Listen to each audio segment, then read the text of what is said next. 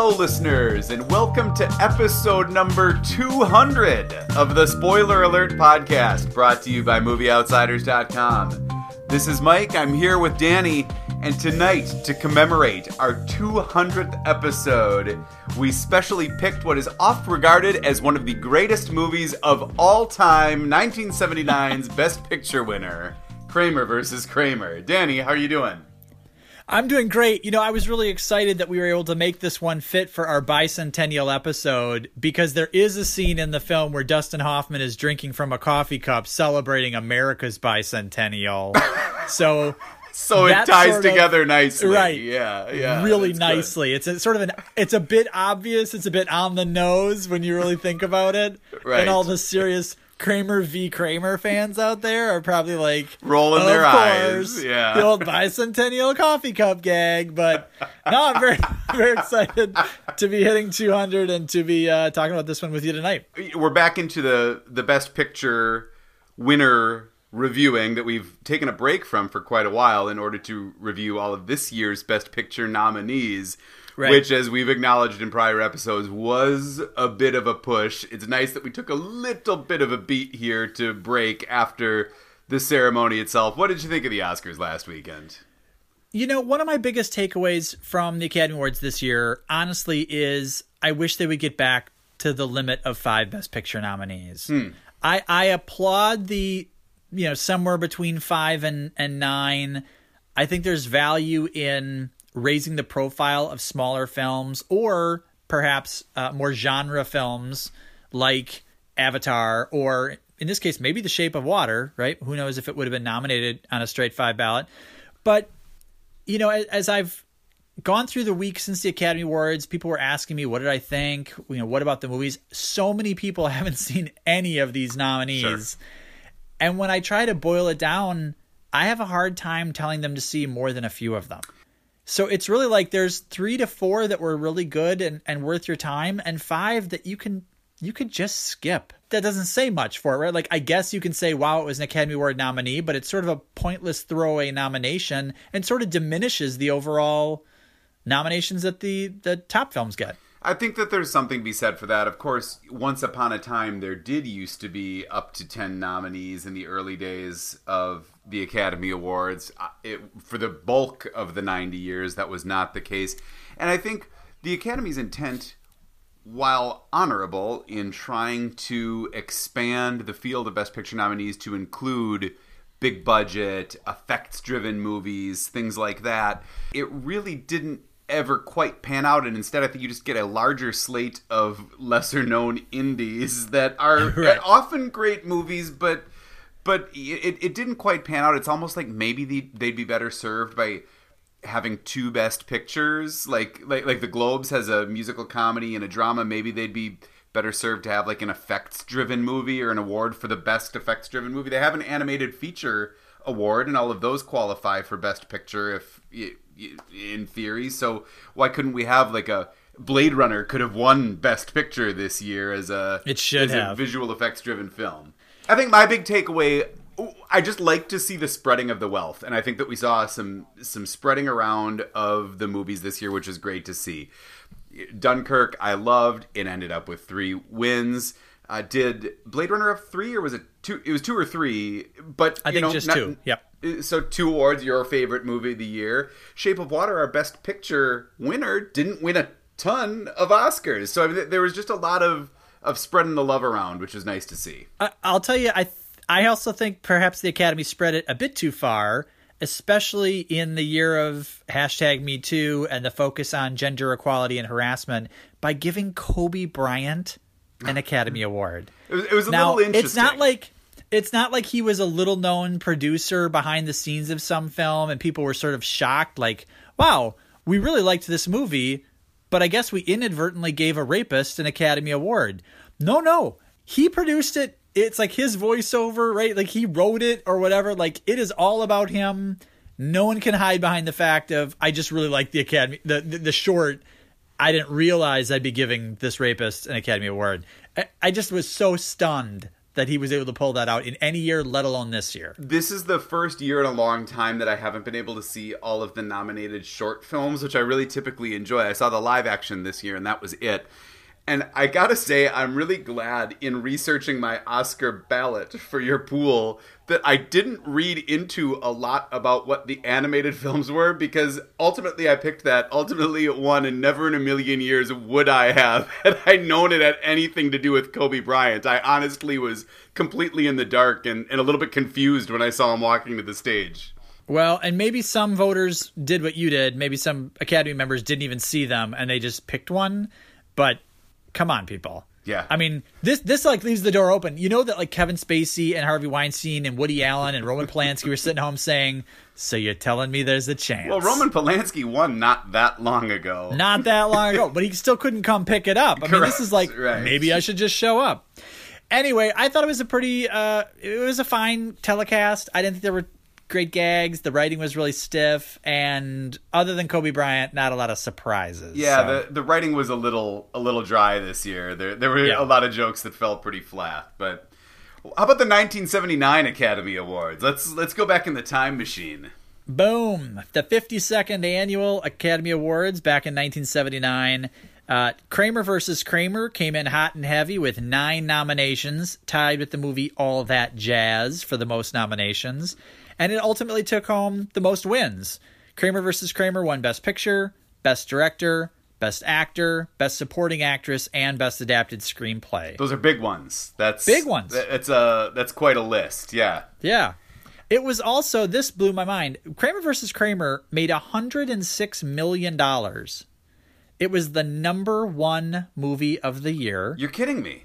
No, it beat Rocky Two, Apocalypse Now, Star Trek: The Motion Picture, Alien, The Muppet Movie, and Moonraker. Wow. This movie beat a Bond movie, a Muppet movie, Alien, a Star Trek movie, and a Rocky film. That's wild.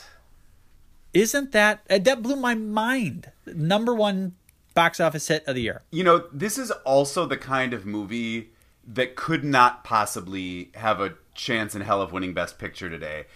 The cast is so small. This movie just feels small. It's about an hour and 40 minutes long. It kind of flew by to me because there's nothing big about it. There's nothing major about it. It's a it's a gut-wrenching tale of of divorce and custody, and uh, there's some tender moments, there's some funny moments, there's some some really sad moments.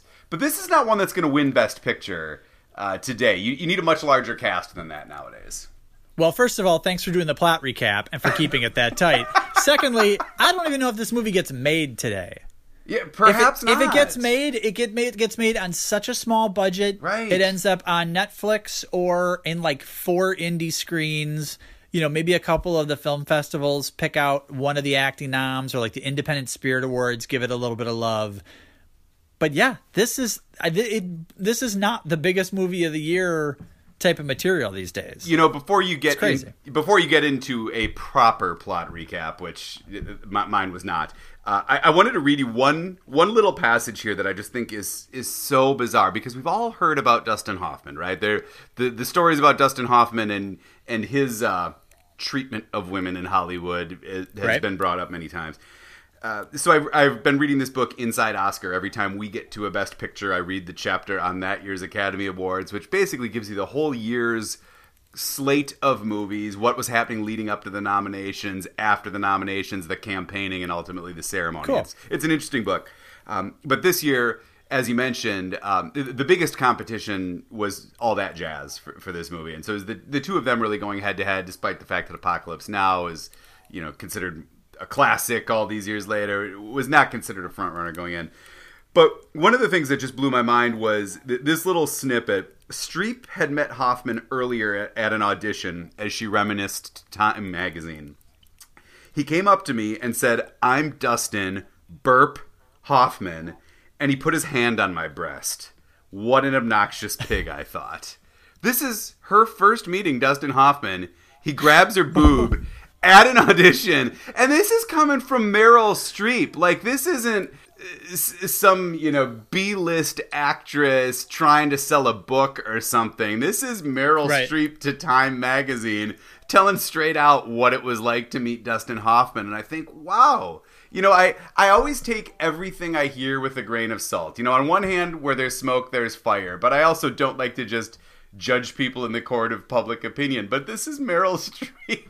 like, well, what's she got to to gain by calling out Dustin Hoffman? You know, we'll get into it, I'm sure, a little bit later. But I feel like this is one of those things that if you if you put a gun to Dustin's head, he would say he's a method actor and he was just trying to be awful and obnoxious because it was his goal that she not like him because Joanna, her character, doesn't like Ted anymore. And right, right. that's he was just in the moment. This is all about acting. It was all about the process. Do you, do you think that in his head he might even believe that? Like, do you think he really thinks that that in some in some alternate universe that that was almost appropriate because he needed to elicit that from her? It was totally fine because he's a great actor, right. and who knows? Well, here's the quick plot recap. Although I think you did an admirable job oh, earlier, oh, and really more than enough.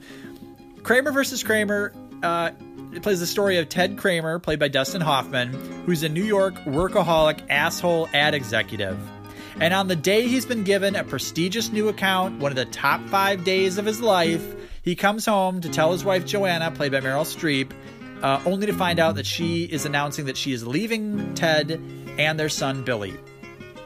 Ted is, of course, shocked by this, clearly not prepared, and is clearly not a great parent.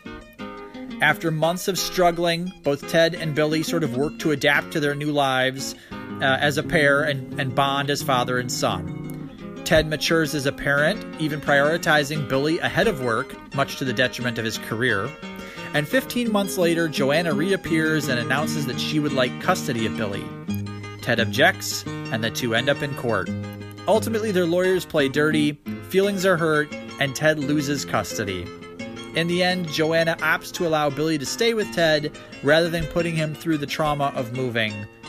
And that's Kramer versus Kramer. Well, what did you think? Uh, I actually thought it was a good movie. It is a sad movie, and at times it's tough to watch, but it's not an impossibly sad movie.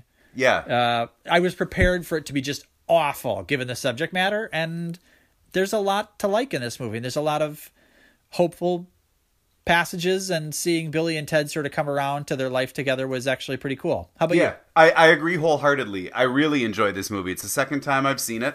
Uh, I liked it the first time. It wasn't even that long ago. It, it, was probably only a few years ago, but I I really enjoyed this movie and um, tried to brace myself again because I knew there were some scenes that were pretty sad and choked me up initially. But you're right; it's not like it's impossibly sad to watch. I almost walked out of the movie Precious a few years ago because I, honest to God, could not stomach it. It, it was right, all. I could do to sit through and see the end of that piece of art that I, I admired but could just barely sit through.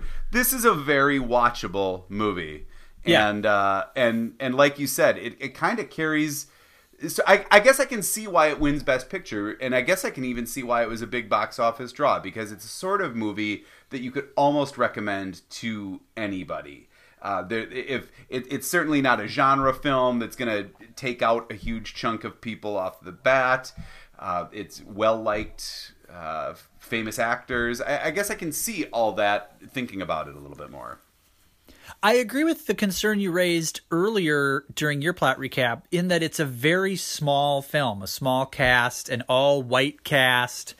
Um, so I can imagine that for a lot of people, maybe this doesn't feel as accessible as films that we made today but it is well it is well made. I mean the acting is uniformly good. I, I actually thought justin henry who plays young billy was really good. Mm-hmm. normally i cringe anytime there's a child on screen knowing this is just not going to turn out well. He was great and in fact he became the youngest actor ever nominated for an academy award. He was nominated for best supporting actor right. uh, for this film. Ultimately he did not win of course and his career really went down fast. Uh, if you look at his IMDb page, it just makes me sad. Oh. maybe maybe more sad than Kramer versus Kramer. Peaked, peaked in the late seventies, and right his his first film, he comes out of the gates with an Academy Award nomination, and it's pretty much all downhill from there. Um, but Dustin Hoffman was excellent, I thought, and, and Meryl I thought was fine. She wasn't given a ton to do, but when she was on, She's screen, barely she in was, it. Yeah. She was good. Yeah. Yeah. I- agree. I think that Dustin Hoffman was fantastic. You know, having read this chapter in advance of rewatching the film, it's sort of a little hard to watch him and then know what you know about him and just think, oh, this guy is sort of gross. But there is no denying uh, his moving performance in here. And I think that there were two scenes that in particular really get me. And there's one where he's he's talking to his son just telling him about what it was like when he was a kid when when ted was a child and Yeah. you know the, the the kinds of things that they were able to do to have fun and and the places that they went and obviously life was very different when he was a child and it was just a really tender scene where you could see his son really taking an interest in in what his dad's life was like and then the one that really just gets me and you know, had me choked up again rewatching last night is the scene where he's at the park explaining to his son what the judge's decision was and now what's going to happen. Yeah. Trying as best as he can to put a brave face on the fact that he's all but losing total custody of his son and they're going to see each other once once a week, one night a week and every other weekend. I mean, that's freaking brutal. And Yeah. and I mean, you could tell that he invested a lot into getting his together and, and balancing being the sole breadwinner for the family and the sole caregiver for the family and now it was sort of all for naught you know it, it's Yeah. really a devastating scene to watch even more so than the final scene to me and that he's trying to put a good face on it. You know, he's trying to make it seem like this is a good idea. It's great for Billy. It's what's best for him. Um, the two scenes that that really catch me. One is it starts out I thought sort of funny. It's the ice cream scene when Billy uh, sort of naughtily gets up from the dinner table and decides to eat ice cream, and uh, you know they end up fighting. They each say they hate one another, and then oh, then later that night they apologize, and Dustin Hoffman has to tell his son Billy why his mom left, and he really has to say she left because she couldn't stand me anymore. yeah And just you know the shame that comes along with that and Yeah. the failure that comes along with that. And but the openness and the honesty was really something that really moved me. And then just the last morning together when they made french toast Ugh, yeah and rough. there's there's almost no dialogue and they just give each other this hug. And it's like if you aren't near tears just watching that hug Yeah, each of them knowing this is like our last breakfast together as buddies it's rough. Um really really rough. I'll also say it's interesting to watch this movie as a bit of a time capsule.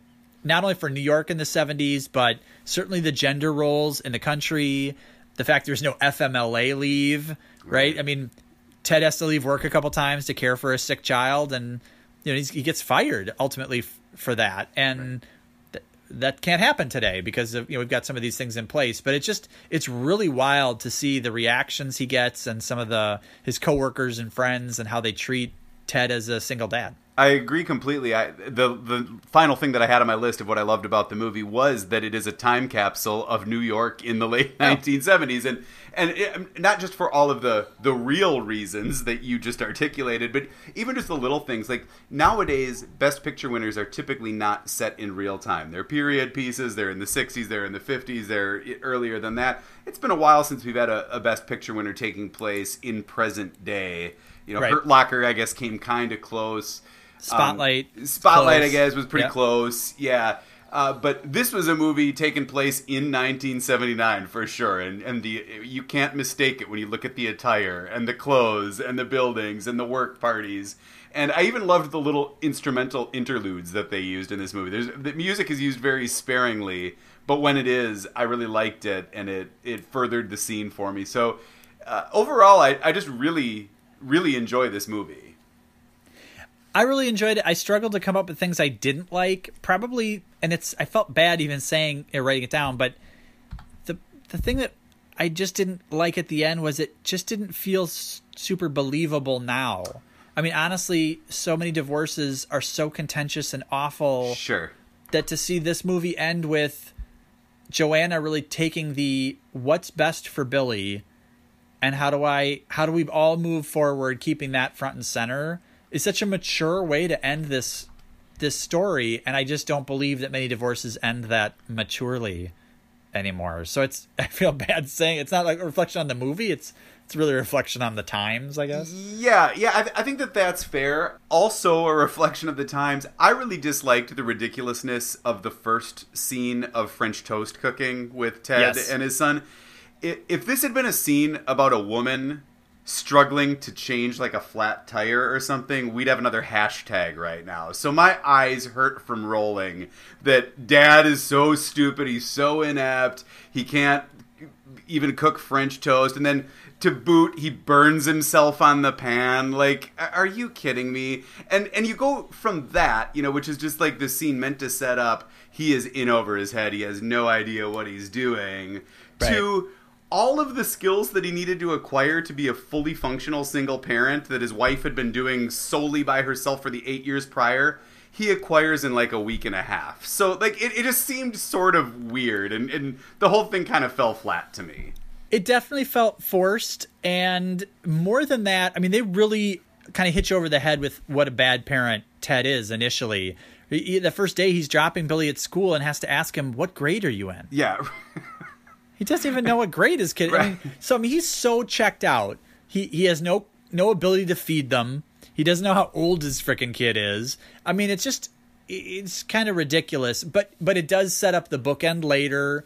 Clearly, he's mastered French toast. Yeah. Clearly, he's a good dad. So it's really it serves the purpose of of giving us a starting point to kind of gauge Ted's evolution. But I agree, it was so over the top. And what's up with how disgusting it was? They kept showing him like putting his hand in raw egg and just reaching it, and he's trying to make French toast in a coffee cup.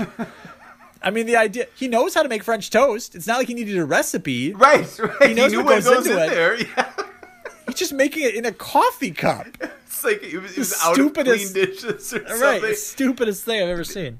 The other thing I didn't like was the the relationship that he developed with his neighbor, the woman that you know was previously Joanna's friend, and now Oh, okay. he, he's become friends with. They seemed like a little too close. Like you know they're they're hanging out at the park, and you really do get the sense that they're just friends. But then he'll like give her a kiss or like you know hug her kind of close. And uh, initially in the movie they were downright rotten to each other. So I it was really weird. And then at one point he asks her that if something ever happens to him, if she'd watch the kid, like she'd take custody of the kid. But he says it really awkwardly. Like I think that the line was something like, "I couldn't really think of anybody else, and I figured you'd be great." It's like it's like really not a, a compliment. And then later she ends up giving some courtroom testimony that I don't understand how was at all relevant. Like it, it was just it was just this most bizarre scene where I'm like, how did either one of these lawyers want her on the stand talking about anything? This this doesn't have to do anything with the price of tea in China. Right. Well, I think that was meant to set up that she initially thought Ted was a bad parent and that if Joanna was unhappy, she should get out of there. So a little But- forced but- again. Yeah, but then again, she's even in the courtroom trying to tell Joanna how much Ted has changed and what a good parent he is. So she's trying to be that objective third party judge of that evolution. And totally But you're right. editorializing on the stand. Totally. Yeah. Yep, right. yep.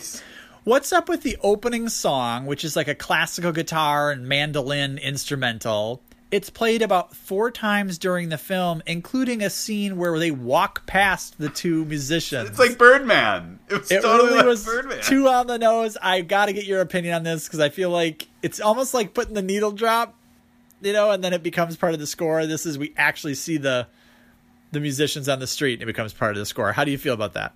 I liked it. I thought that it was really kitschy and fun. I, I actually was a fan of that.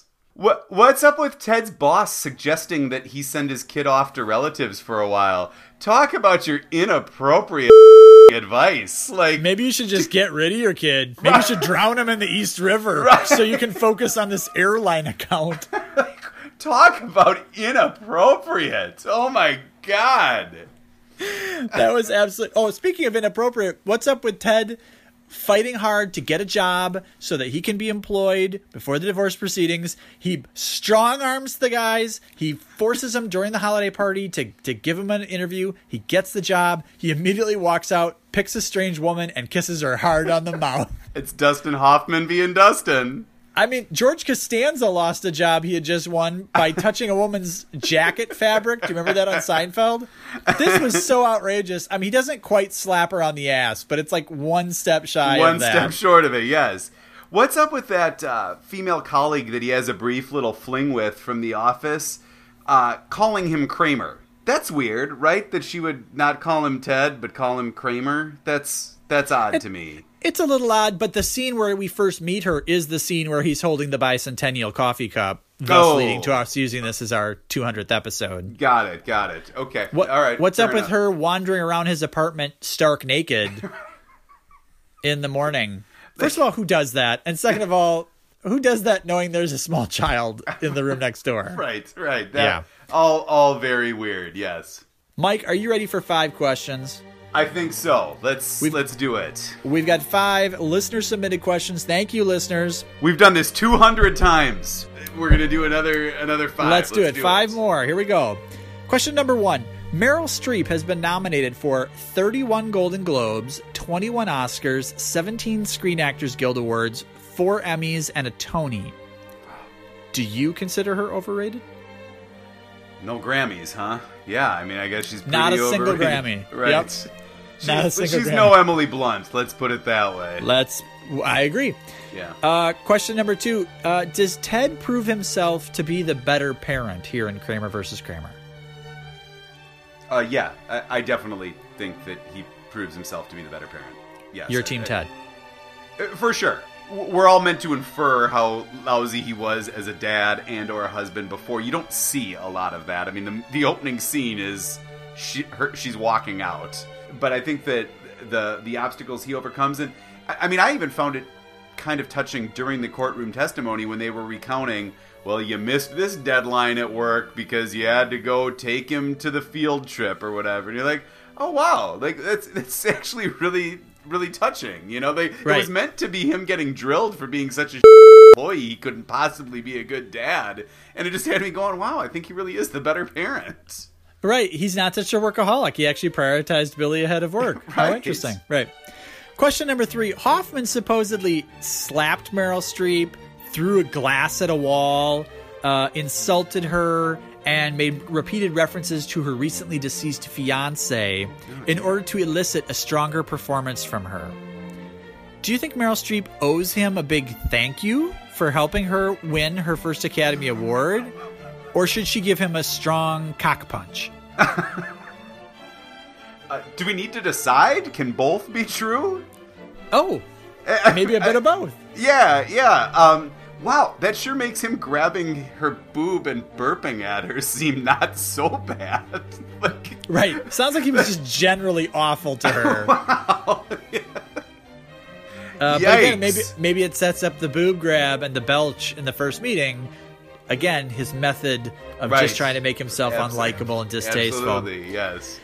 Question number four. This film reflected a cultural shift regarding motherhood and fatherhood. And similarly, we are in the midst of a focus now on equal treatment and opportunities for women and minorities and uh, the, the end of harassment in the workplace.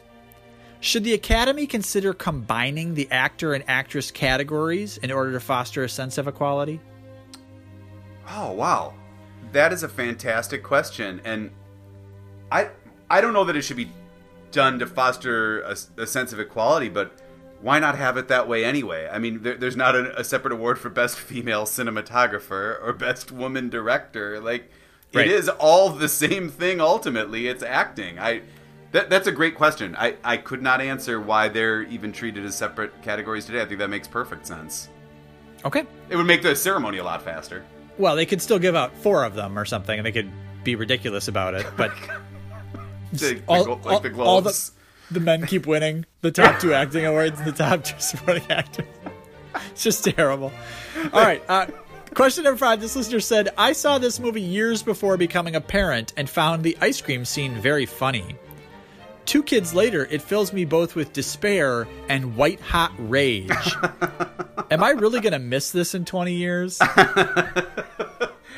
Uh, another another great question. I mean, there's there's so many days that I need to remind myself, like, don't wish this away. You know, when I think about the fact that my daughter is nine and halfway to the age where she leaves home, you need to you need to take the white hot rage moments and stick a pin in them because right. it's uh it, it comes along with so many other great things. It's a good Excellent. question. Yeah. Excellent. Well, thank you, listeners. Those five Thank questions, nicely Yes. done. Mike, your final thoughts on Kramer versus Kramer.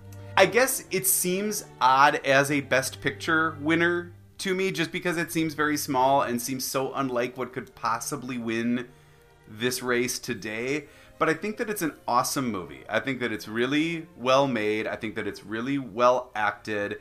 I think that the hour and 40 minutes flies by despite the fact that it's you know not a really deep plot like it, it- it's a pretty quick summary but i really enjoy it and i can see why it was very popular I agree. I think it's a, a very strong Best Picture winner. I think people should revisit it, and those who haven't seen it shouldn't be afraid to check it out.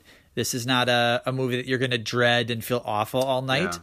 Um, we, we always ask, did the Academy get it right? I think they did, although it is a little tough to see Apocalypse Now sort of relegated to bridesmaid status. I, I mean, that is a movie that has only gotten stronger over the years and Sure. developed a, a more rabid following. But but I do think this is a, a, a good, solid Best Picture winner, and um, I enjoyed I enjoyed checking it out. Coming up next, we've got a Netflix original movie called Mute from director Duncan Jones. Thanks for listening to the Spoiler Alert podcast. Please visit us online at movieoutsiders.com, where you can see what films we'll be discussing next, comment on our recent episodes, suggest movies to review or topics to discuss, or submit questions for the Five Questions segment of the podcast. Stop by and visit our Facebook page at facebook.com forward slash movie outsiders, and be sure to follow us on Twitter at Movie Outsiders. If you're a fan of the show, we'd really appreciate you leaving a review on iTunes, Overcast, Stitcher, or whatever podcast subscription service you use. We'll be back again next week with another episode, but until then, enjoy the movies.